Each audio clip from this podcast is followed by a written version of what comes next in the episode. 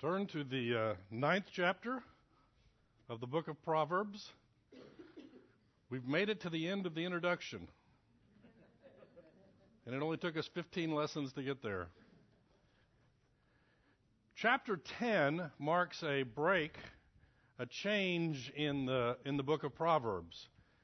In chapter 10, until you get to about chapter 29, you have what most people think of when they think of proverbs, which are the you know sayings of you know saying, saying, saying about particular topics.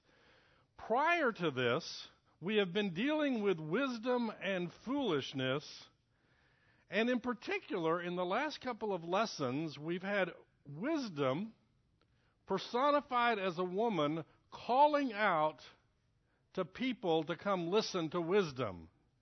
And we're going to conclude with the same picture today. And in fact, we see wisdom calling out to the people, and we also see folly calling out to the people. What we have seen in the book of Proverbs is the father telling the son, Listen, son, pay attention. You're going to go into the world, and there's going to be lots of voices calling out to you lots of voices calling to get your attention to follow one path or the other. And son, once again, instructions father to a son, son, follow the path of wisdom. Because down that path is life, and down the other path is death. So we pick it up in verse 1 of chapter 9. Wisdom has built her house. She has hewn out its seven pillars. She has prepared her meat and mixed her wine. She has also set her table. She has sent out her maids, and she calls from the highest point of the city. Let all who are simple come in here, she says to those who lack judgment. Come, eat my food and drink the wine I have mixed. Leave your simple ways, and you will live. Walk in the ways of understanding. This is wisdom calling out to the people. Now, just for a contrast, jump down to verse 13 and let's read the opposite answer. The woman folly is loud. She is undisciplined and without knowledge. She sits at the door of her house on a seat at the highest point of the city, calling out to those who pass by, who go straight on their way. Let all who are simple come in here, she says to those who lack judgment. Stolen water is sweet, food eaten in secret is delicious, but little do they know that the dead are there, that our guests are in the depths of the grave. We have two descriptions, and in some ways they're very similar. In each of them, a woman is calling out.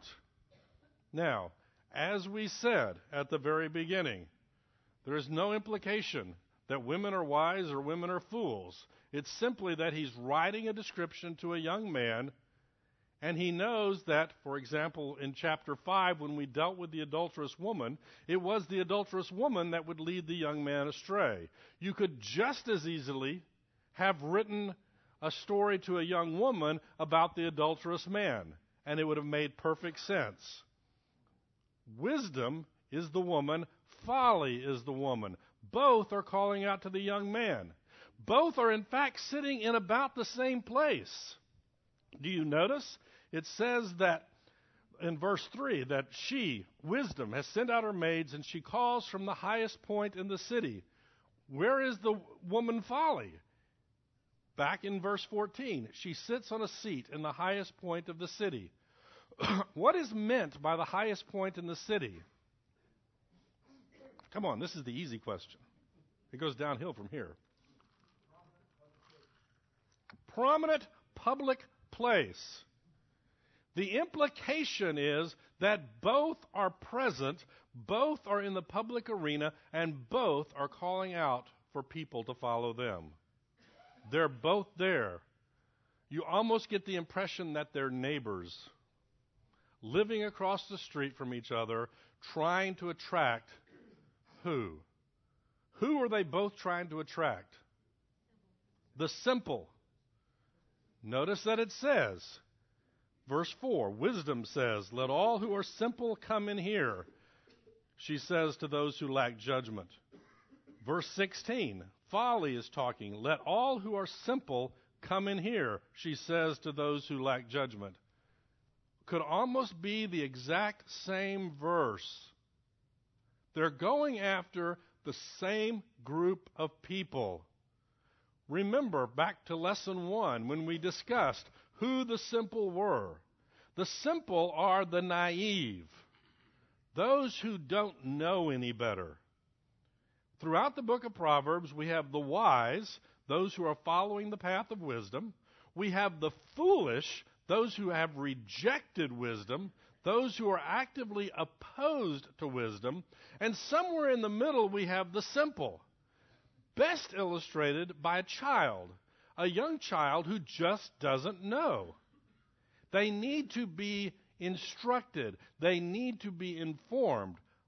But you and I both know people who are 20, 30, 40, 50, 60, 70, 80, and still act like they're simple.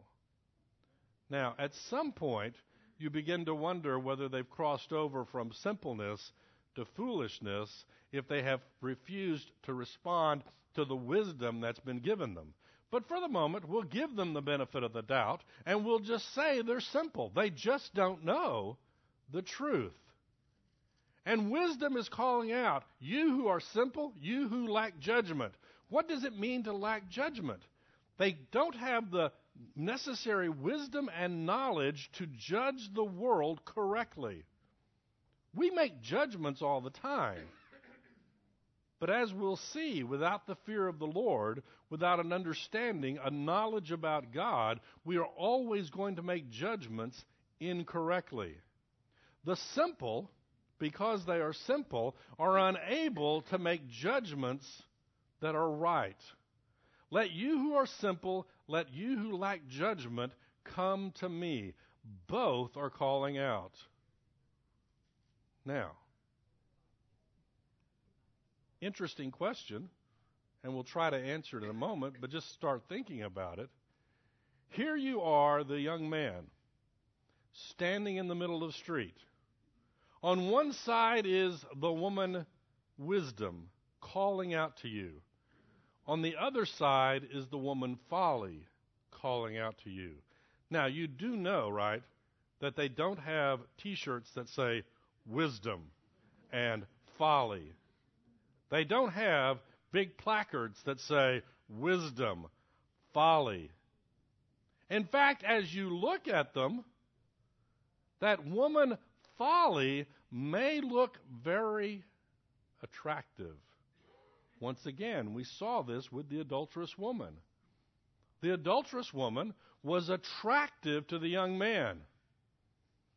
So, how does the young man decide?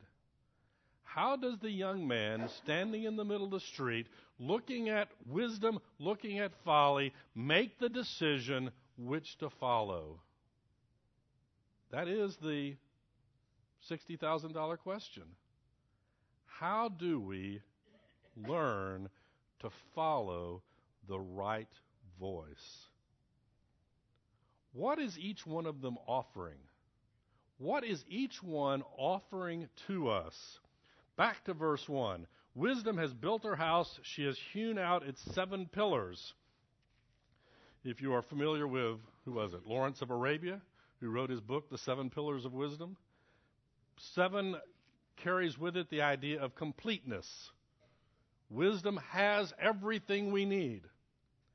She has prepared her meat and mixed her wine. She has set she has also set her table. I actually think that's an interesting verse. We have it in our minds sometimes, in our minds sometimes, that when we follow the things of God, what we're following after are dried breadcrumbs. You know, eel tasting medicine. Stuff that is bound to be good for you because it tastes so bad. Right? And some people have in their minds that's what wisdom, that's what God, that's what Christ is calling us to. But that's not the picture at all. The picture is of a feast, a feast set before them, and wisdom saying, Come on, this is here for you. And if you understand, you get to the book of Revelation, and what does all this end with? The feast. We're not looking at breadcrumbs. We're not looking at the droppings of a leftover meal. We're looking at a feast that wisdom has prepared and offered to us. But why don't we see it as a feast? Huh. What is folly offering to us? Look in verse 17. Stolen water is sweet. Food eaten in secret is delicious. Hmm. There's no discussion about the food per se. All that is discussed as that it is stolen and that it is in secret. I've told you the story before of Augustine in his book, uh, in his Confessions, where he talks about stealing the pears from the neighbor's pear tree. And he did it. Well, the odd thing was he didn't like pears. But that mere fact that he wasn't supposed to do it drove him to steal and eat the pear that he didn't really want in the first place. But that sin nature in him says, I want what I'm not supposed to have. And that's what the woman folly is offering the simple young man excitement that which is stolen, that which is eaten in secret. You are part of our secret club, and we are doing things we're not supposed to be doing. And don't you see this all over the place? Where people are more interested in participating in illicit activity just so they can think they're doing something exciting. We see this in movies, we see this in young people, we see it in adults too. Stolen water. Food eaten in secret is delicious.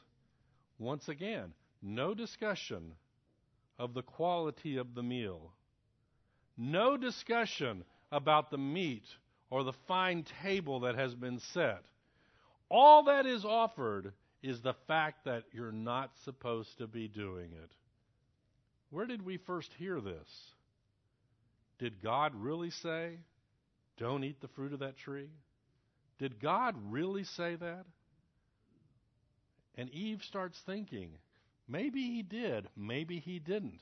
Maybe there's joy, there's knowledge, there's wisdom to be had by disobeying God. God is offering you dried breadcrumbs and Satan comes along and says, Stolen water is sweet. Food eaten in secret, now that's pleasure. If you look at it objectively, it doesn't make sense. But we're not that objective creatures. We are fallen human beings who look at this and go, hmm, that could be interesting. Let all who are simple, verse 4, come in here, she says to those who lack judgment. Come, eat my food, drink your wine I have mixed. Leave your simple ways, and you will live. Walk in the way of understanding. What is the promise, ultimately, that is given to those who leave their simple ways and follow after wisdom? They will, in fact, live. It's as simple as that. They will, in fact, live. But look to verse 18. This is folly. These are the people who follow after folly. But little do they know that the dead are there, that her guests are in the depths of the grave. Ultimately, ultimately, that is the end result. Following wisdom leads to life, Following folly leads to death. I'm waiting for somebody to argue with me. Go ahead. Oh.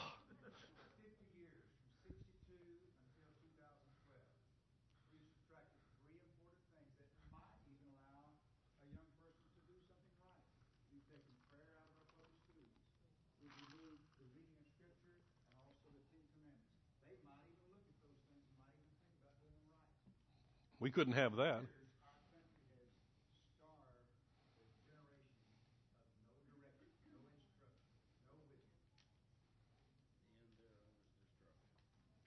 And the end thereof is destruction.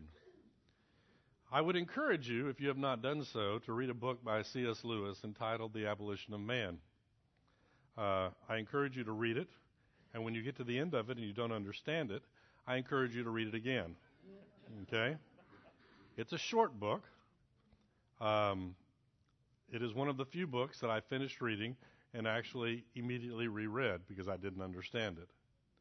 I now read it every year. And as I said, it's a very short, the, the actual book itself is only 100 pages long. But he has an illustration in there that is the exact point that was being made. And the picture is is that we uh, denounce patriotism, for example, and then we're upset that no one's willing to die for their country. And that shocks us. And he ends the paragraph with the sentence We castrate and bid the gelding be fruitful. we take away the sense of rightness from people, and then we're shocked that they're not righteous we seemed truly amazed. And the book is about truth and the relative nature of it, the relative nature as seen by the modern world. And basically, he says, no, there is an absolute truth. And he's really talking about ethics, is what he's talking about. And he begins with a discussion of school books for young kids and what they are teaching when they don't think they're teaching what they're really teaching. Yes?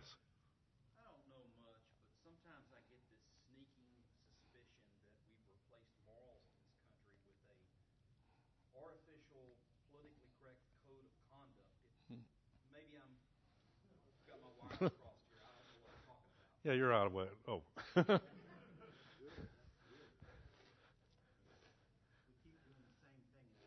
different results. Isn't that the definition of madness? To do the same thing over and over again and expect different results? Go ahead. It's C.S. Lewis, The Abolition of Man. And as I said, you'll have to read it a couple of times. Go ahead.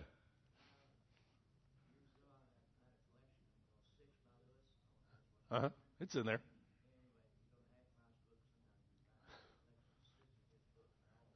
Yeah. They're, they all started out as uh, addresses of some sort, sermons or whatever, and they kind of grew into small books. We have wisdom calling out. We have foolishness calling out. What is required for this young man standing in the middle to follow wisdom and not foolishness. Come on. Obedience.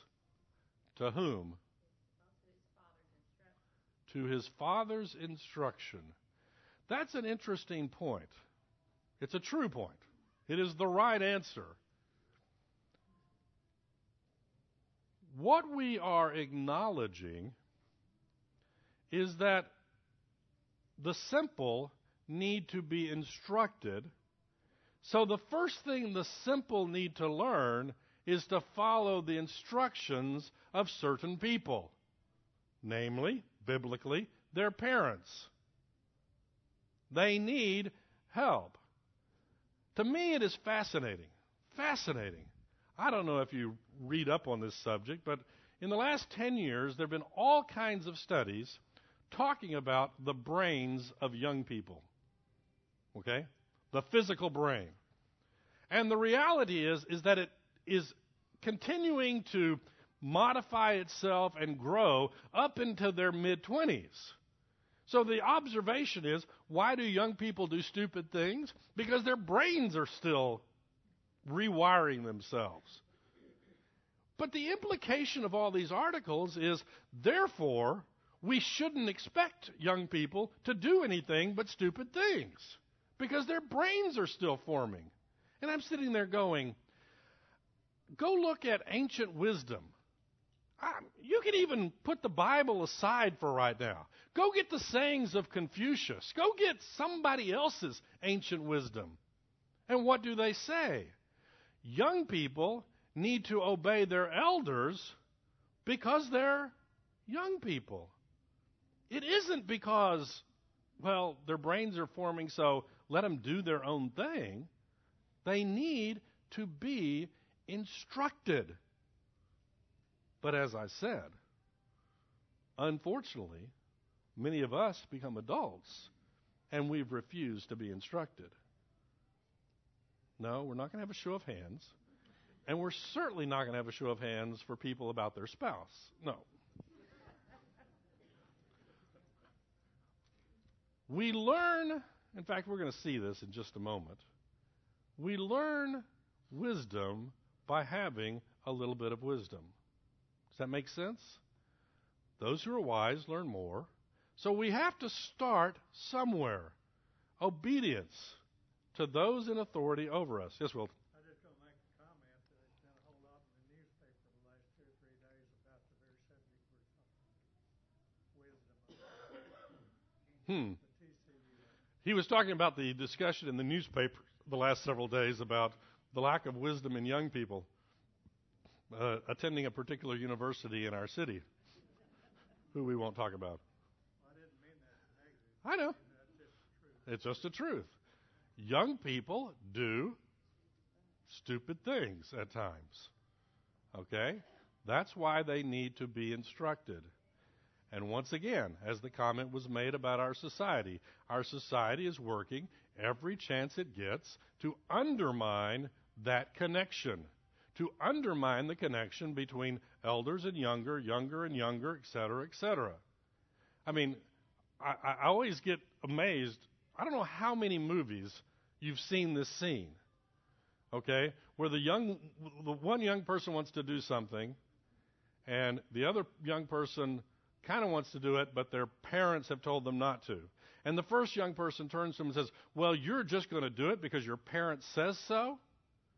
You know, the only biblical response to that is, Duh, of course. But somehow, in a movie, that's enough reason not to do something.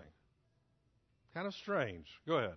I was told uh, Friday night that I was talking to someone and I was mentioning the scoutmaster had come after me with a switch, left some red marks right across the back of my legs, and you should have seen the shock on the faces of the people I was talking about.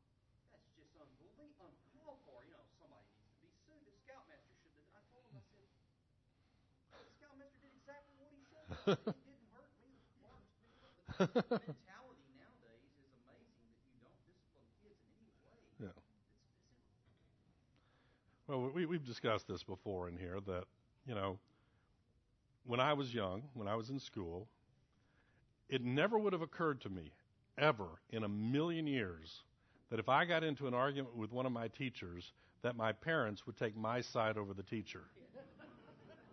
It never occurred to me. They definitely would today. The teacher was the teacher, and they were adults. Go ahead. Oh. We're not even going to go there. If you haven't seen it on YouTube, there's a video of a father who got who had enough, and he took his daughter's laptop out and took his 45 and put nine rounds into the laptop.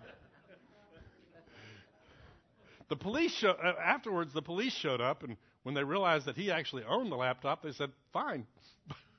so then, Child Protective Services came out because they thought it might be child abuse, and they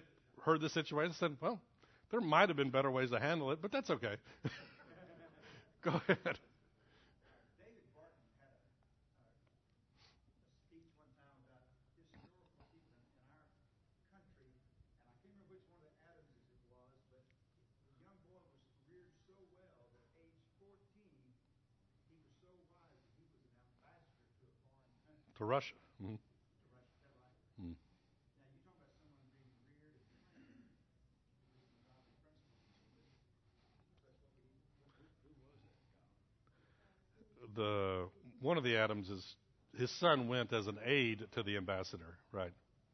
So it was a different era. Somebody back here had a comment on the back row.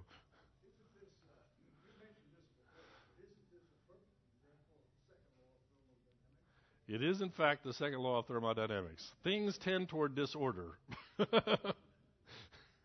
ahead. There was a study a long, long time ago, back, gosh, probably my 20s or 30s, that said you could take people, put them in school, teach them, and then ask them, do they believe what they were taught? And a percentage of them will say, no, they don't believe it. They knew it, they Mhm. tried it, but they didn't believe it.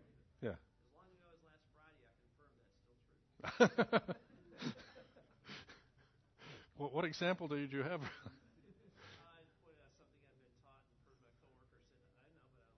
Yeah. Go ahead. Nick.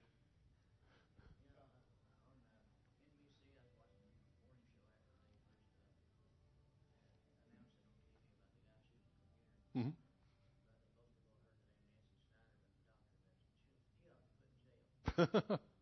yeah, but he wasn't. Yeah. Yes, Jerry. Who is what directed to? Us. You. Me. Why? Why are you asking this question?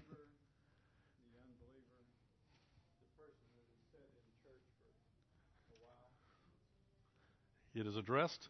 His question is, who is this addressed to? And the answer is, it's addressed to all of us. Do you not believe that? He's kind of shaking his head. Well, one day I woke up because I grew up in church, listened to all the songs, heard all the sermons, and I said, you know, that's really cool. And walked out, but had my grew up Russian, so my little Russian grandmother would make a real nice Russian meal, and I would sit there and I hear what my Russian grandmother pray in Russian. Mhm. And I, I kept saying to myself, is that all there is? Hmm? Peggy Lee said that. Pardon me. Peggy Lee said that too.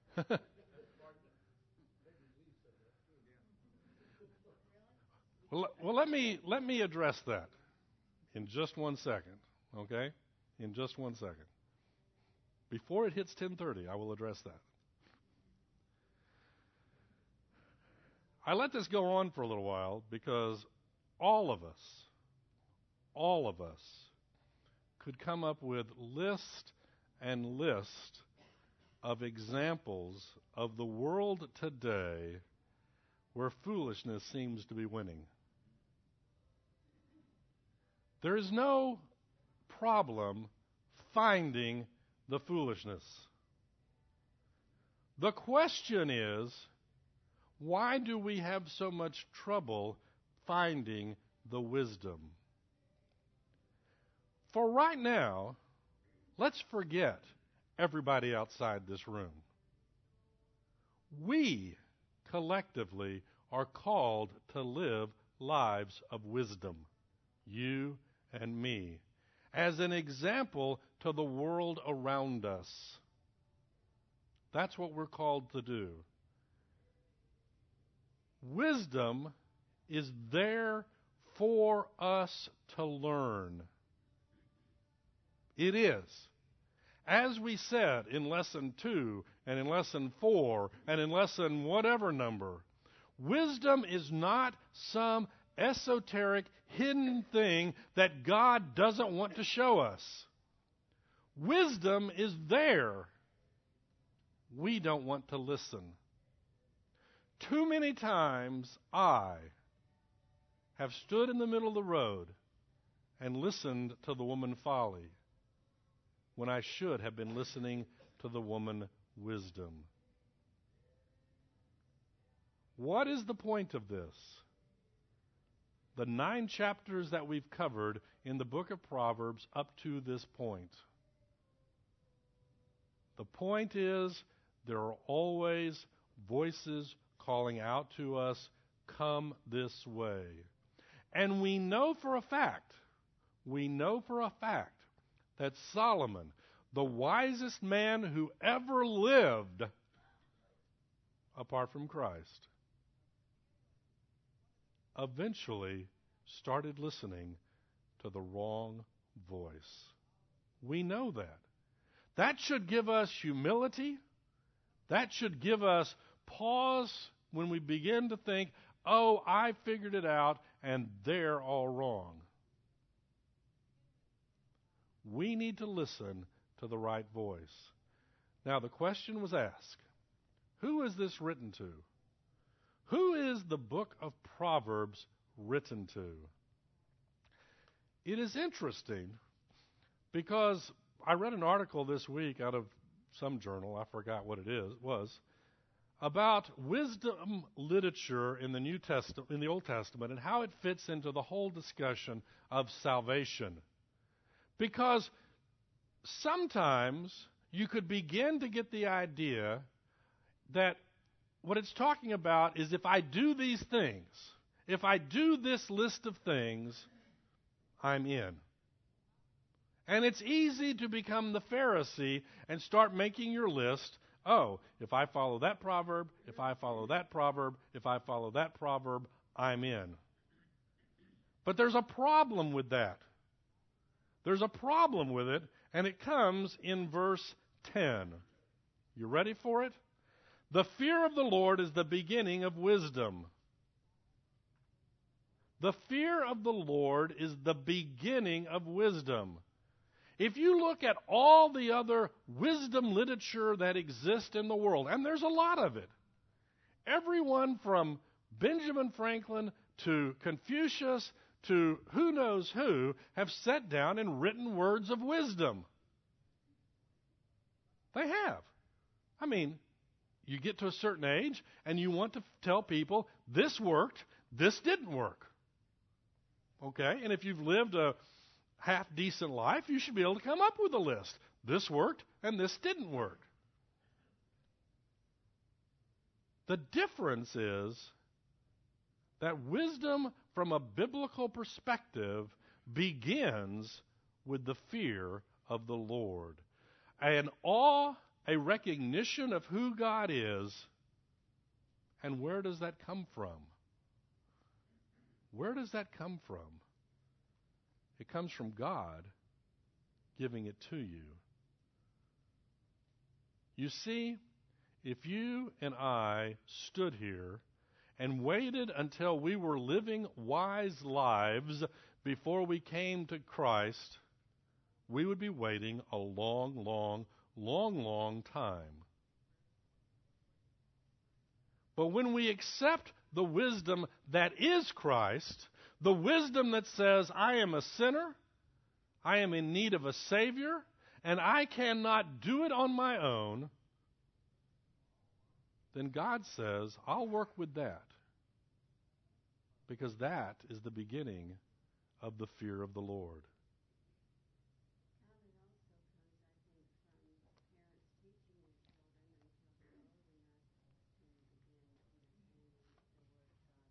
Without doubt. Her observation is it begins with parents teaching their children. We left off in verse 6. Let's cover the rest of the chapter. Whoever corrects a mocker invites insult. Whoever rebukes a wicked man incurs abuse. Do not rebuke a mocker, or he will hate you. Rebuke a wise man, and he will love you. We had a lesson about rebuke. None of us like being rebuked. None of us. But if you read the book of Proverbs, you begin to see that how you respond to a rebuke is an indicator of your desire to seek after wisdom. Why? Because none of us are perfect. Shall we have a show of hands to see who disagrees with that? If you disagree with that, we need to go back to some more verses. None of us is perfect.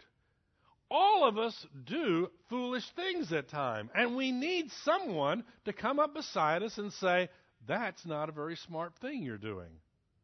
At that moment, when they say, that's not a very smart thing you're doing. How do we respond? And we see two responses here. Do not rebuke a mocker, or he will hate you. Who is the mocker? The mocker is the one who looks at the Word of God and says, Oh, only a fool would believe that. If you come to him and say, Don't follow that down that path, he's going to what? He's going to insult you. You're a fool for believing that. Whoever rebukes a wicked man incurs abuse. They're not interested in your opinion about what is right and wrong with their life. Who are you, they say, to tell me what to do? Do not rebuke a mocker, or he will hate you, but rather rebuke a wise man, and he will love you.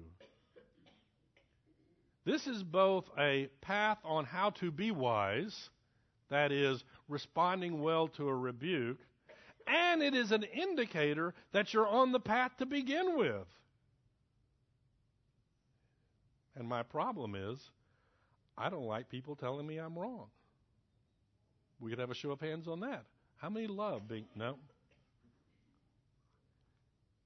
We believe that the idea of a rebuke only applies to children, don't we?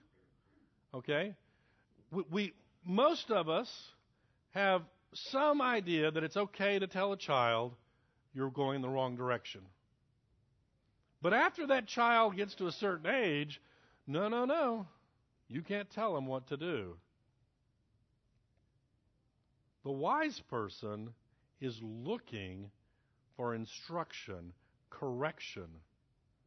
I mean, it's like this the example that I used when we talked about the rebuke. You're on some sports team, okay? I mean, lots of people were on sports teams at some point in their life. And you had a coach. The coach's job was to tell you how to do that particular activity better. Now, if the first time the coach opened his mouth, you said, Who are you to tell me what to do? I'm not going to listen to you. You wouldn't be on the team very long. Because that is his function. That is his job to tell you how to do that. And when you join the team, you are submitting to that instruction. Now, you can argue whether he's nice about it or mean about it, but you know, in one sense, that doesn't matter. Is what he's saying helping you improve in what you're trying to accomplish? Is it helping you to reach the end goal? Now, whether he's mean about it may affect his soul, but that's a whole different story.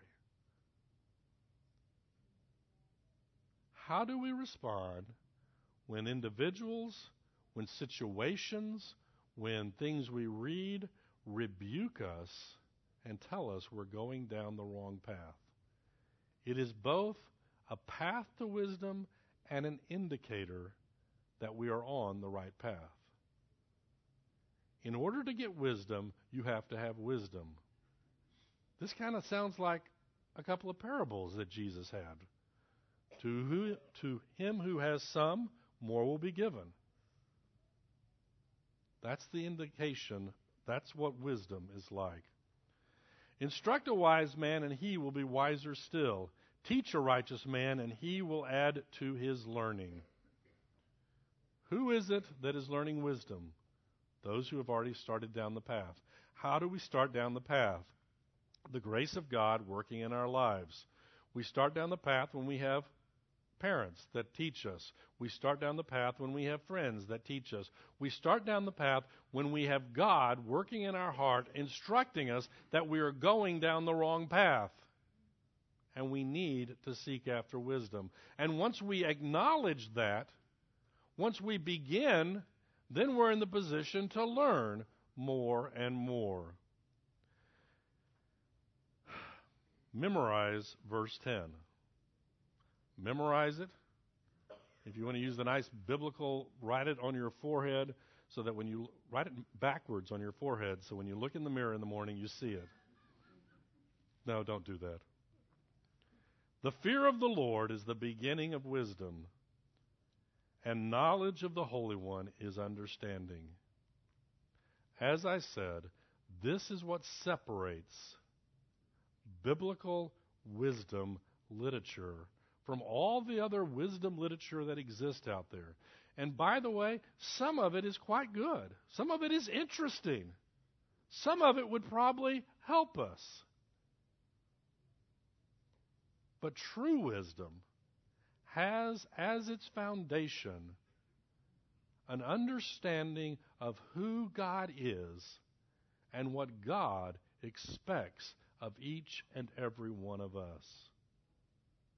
That's where wisdom begins. Without that, you're seeking after something else. And we do. We seek after a lot of different things.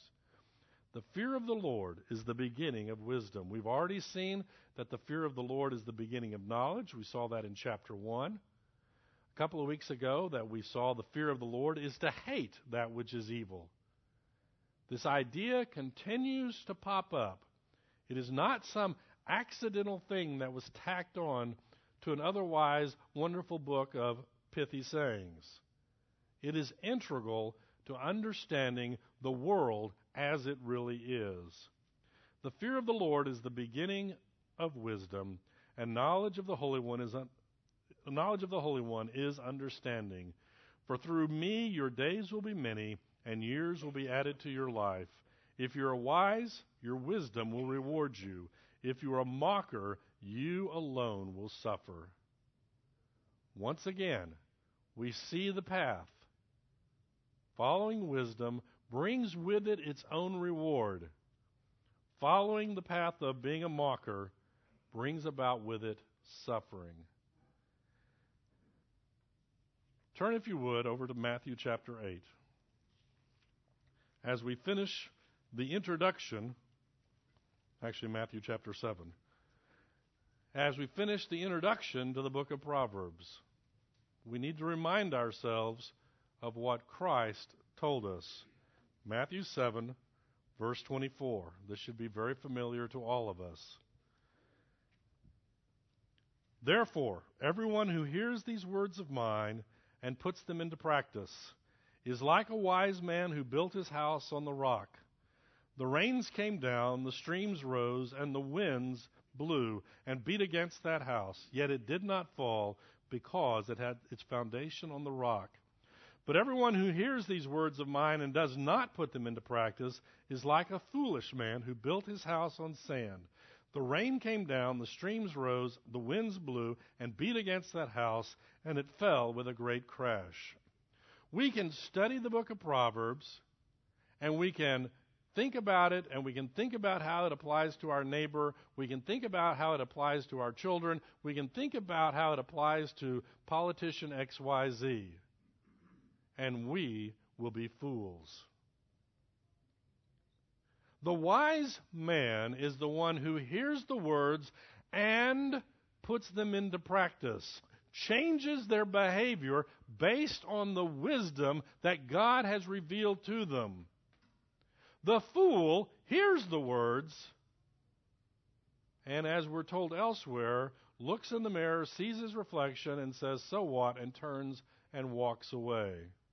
No effect. Then the storms come. Notice a couple of things. First off, the storms are going to come. It doesn't say if, it says when. Notice that they're ex- the exact same storms that come to the wise and come to the foolish. The storms are there, they are going to come. The rain falls on the just and the unjust.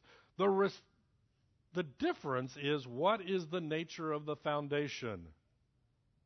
The wise person has built his foundation on the rock. The fool has built his foundation on sand. And when the storms come, one collapses and one doesn't. It is the lesson that Christ taught on the Sermon on the Mount.